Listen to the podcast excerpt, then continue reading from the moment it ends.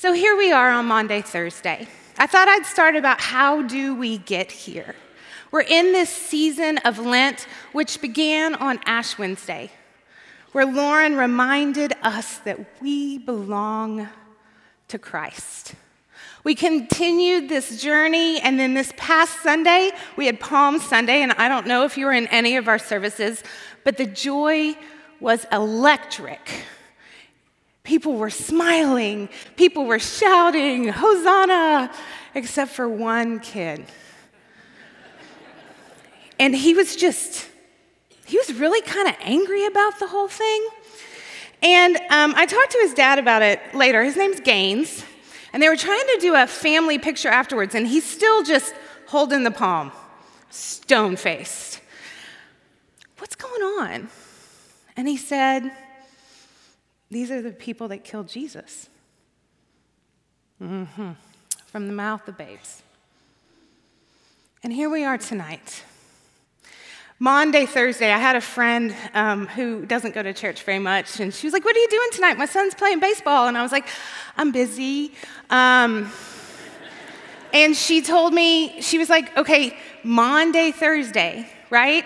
And so Maundy comes from a term in Latin that means to to instruct, right? To command. And tonight we're going to see how Jesus does this, both in his actions and in his words. Because this table behind me is also before me and beside me and around me. But let's start at the beginning, the beginning in Exodus. Why was even Jesus at this table? So in Exodus 12, we hear this. And when your children ask you, What do you mean by this observance? you shall say, It is a Passover sacrifice to the Lord. For he passed over the houses the Israelites in Egypt when he struck down the Egyptians, but spared our houses. And the people bowed down and worshiped. And the Israelites went and did just as the Lord commanded Moses and Aaron. When I was talking to a very smart man I know today, Scott Engel, I said, I want to use this in my sermon, but like it's not working. Help. And yes, today at three o'clock, it's fine. Um, and he said to me, this is the freedom celebration. And this table becomes a new freedom celebration, right? But in this scripture, it says, when your children ask. It's already pro- proclaiming that this will go on from generation to generation. This celebration, this recognition of who we are, where we've come, and where we're going. So we get to John 13, and I'm still going to start before the table. Jesus is with his disciples, and this is how it begins. Now, before the festival of the Passover, Jesus knew that this hour had come to depart from this world and go to the Father. Having loved his own who were in the world, he loved them to the end. The devil had already put into the heart of Judas, son of Simon, to betray him. And during supper, Jesus, knowing that the Father had given all things to his hands, that he had come from God and was going to God, he got up from the table. He took off his outer robe and tied a towel around himself. Then he poured the water into a basin and began to wash the disciples' feet and to wipe them with the towel that was tied around him. And he came to Simon Peter, who said to him, Lord, are, are you going to wash my feet? And Jesus answered, You do not know now what I am doing, but later you will understand. And Peter said, You will never wash my feet. And Jesus answered, Unless I wash you, you have no share with me. So then he said to him, Okay, not my feet, but also my hands and my head. And Jesus said, the one who is bathed does not need to wash except for the feet, but is entirely clean. And you are clean, though not all of you. for he knows who is to betray him. And for this reason, he said, Not all of you are clean. And after he washed their feet, he put his robe on and he returned to the table. And he said to them, Do you know what I have done to you? You call me teacher and Lord. And you are right, for that is what I am. I have washed your feet. You ought to wash one another's feet.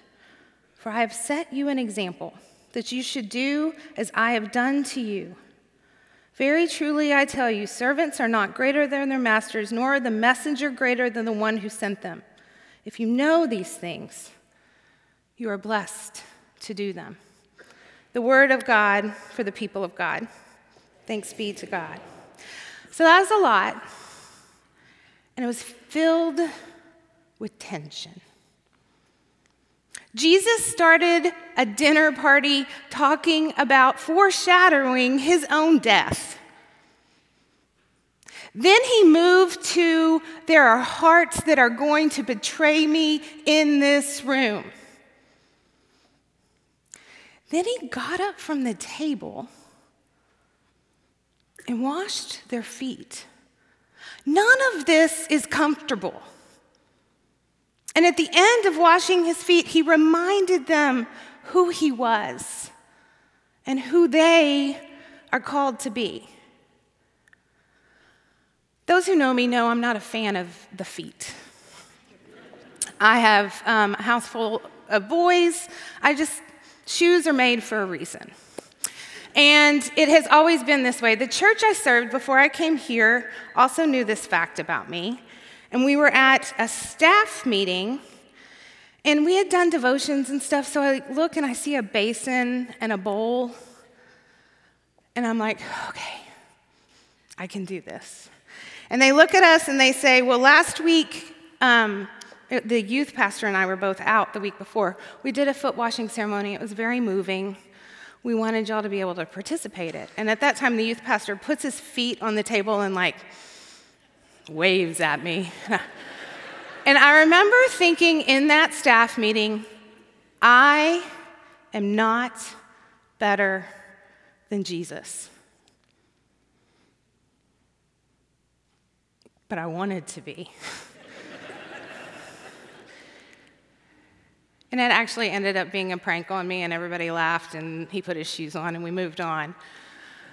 But that feeling in that moment, of like swallowing my pride and honestly my fear.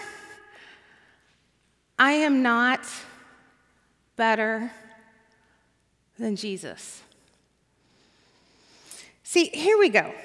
He's in this, this room with people who he loves.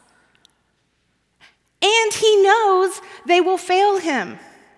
And he knows not only will they fail him, they will betray him to the point of death. Death.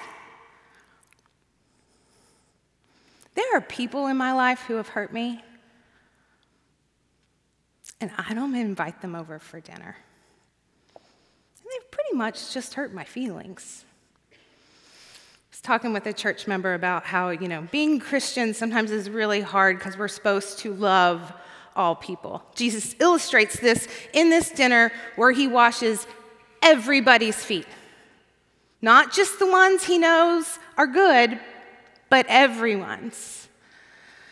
And her house had damage during the um, storm last year, and she was just really having a hard time with the contractor. She really, really didn't like him and was really struggling with how do I do this as a Christian?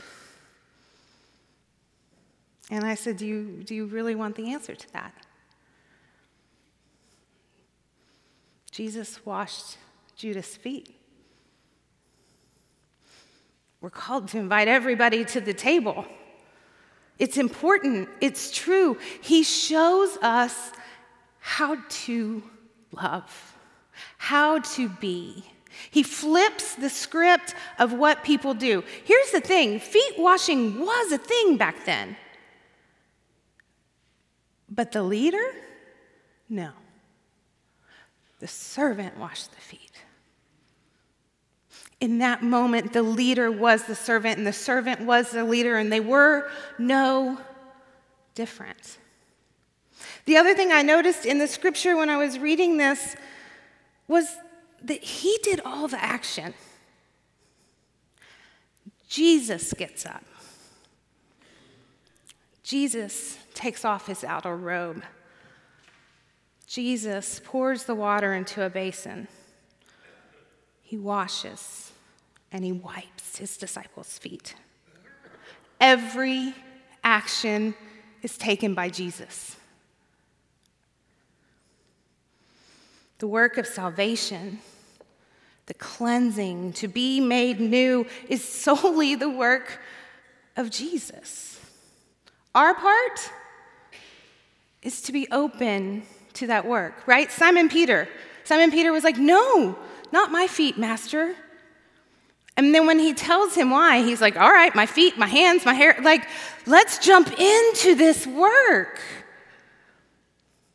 But it starts off awkward. The scripture's full of tension. We haven't even made it to the table yet.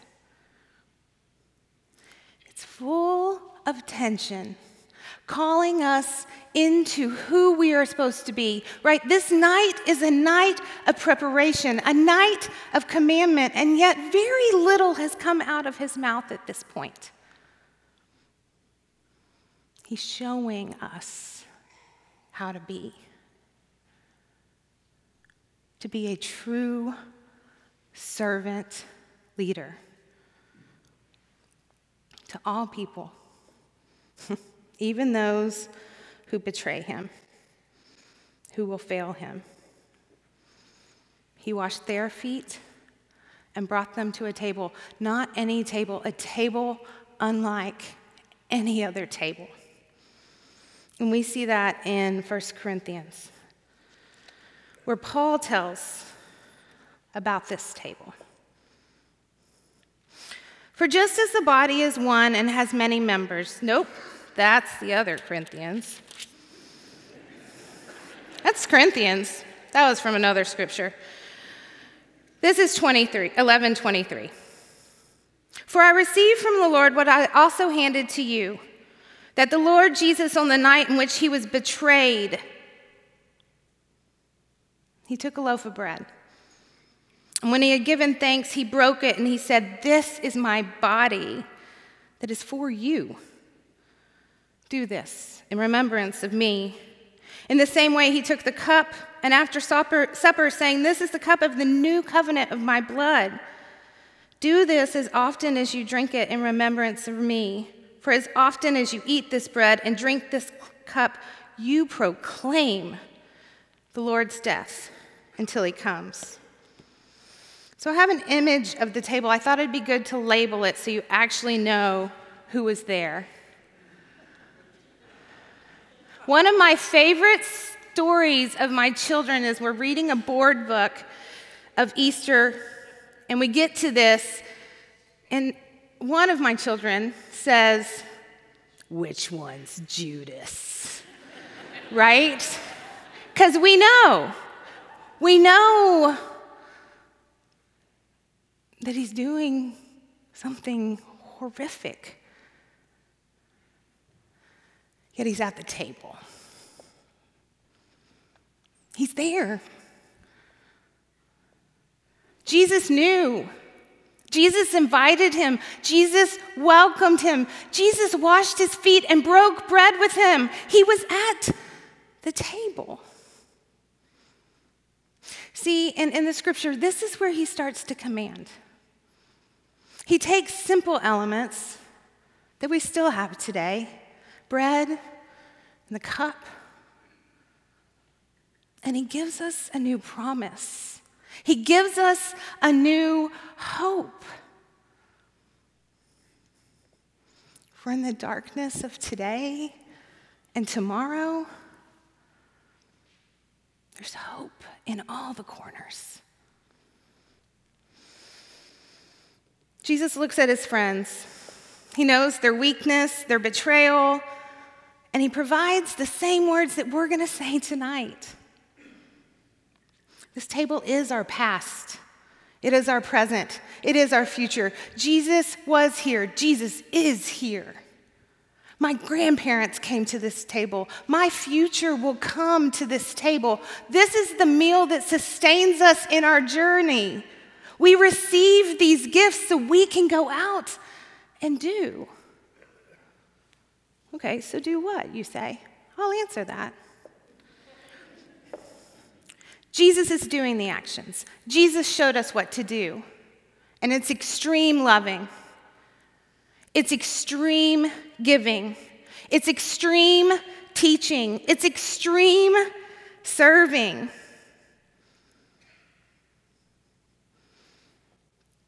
It's not easy. It's easier not to invite Judas to the table. It's easier to have the servant wash the feet of the people who come in your house. But see, this is Maundy, Thursday, where we are learning what Jesus told us to do, both in his words, but mainly in his actions. Extreme loving, extreme giving, extreme teaching, extreme serving. That's what this table is. It's extreme. Yet look at us gathered tonight. How amazing is this night where we get to recognize the hope and the sorrow that is in our faith. For hope and sorrow is also within our lives, and Jesus knows this. So, as you begin to come forward tonight, there's going to be beautiful music, I'm assuming, by an oboe. But I want you to also think how can I be more like Jesus? Like, really? How can I love more? How can I give more? How can I teach about this story more? And lucky for you, I have an answer. It's through serving. It's through having a servant's heart and seeing everyone as a beloved child of God. For those who have seen what I have done, you will be blessed when you do it. giving, teaching, loving, through serving. Will you pray with me? Dear gracious and loving God, as we come forth to this table, let us receive these gifts of love and grace, not as a consumer but as a servant, ready to go out and proclaim and do and see. Even invite Judas to our table. We say this as your servants, humbly asking for you to show us the way. Amen.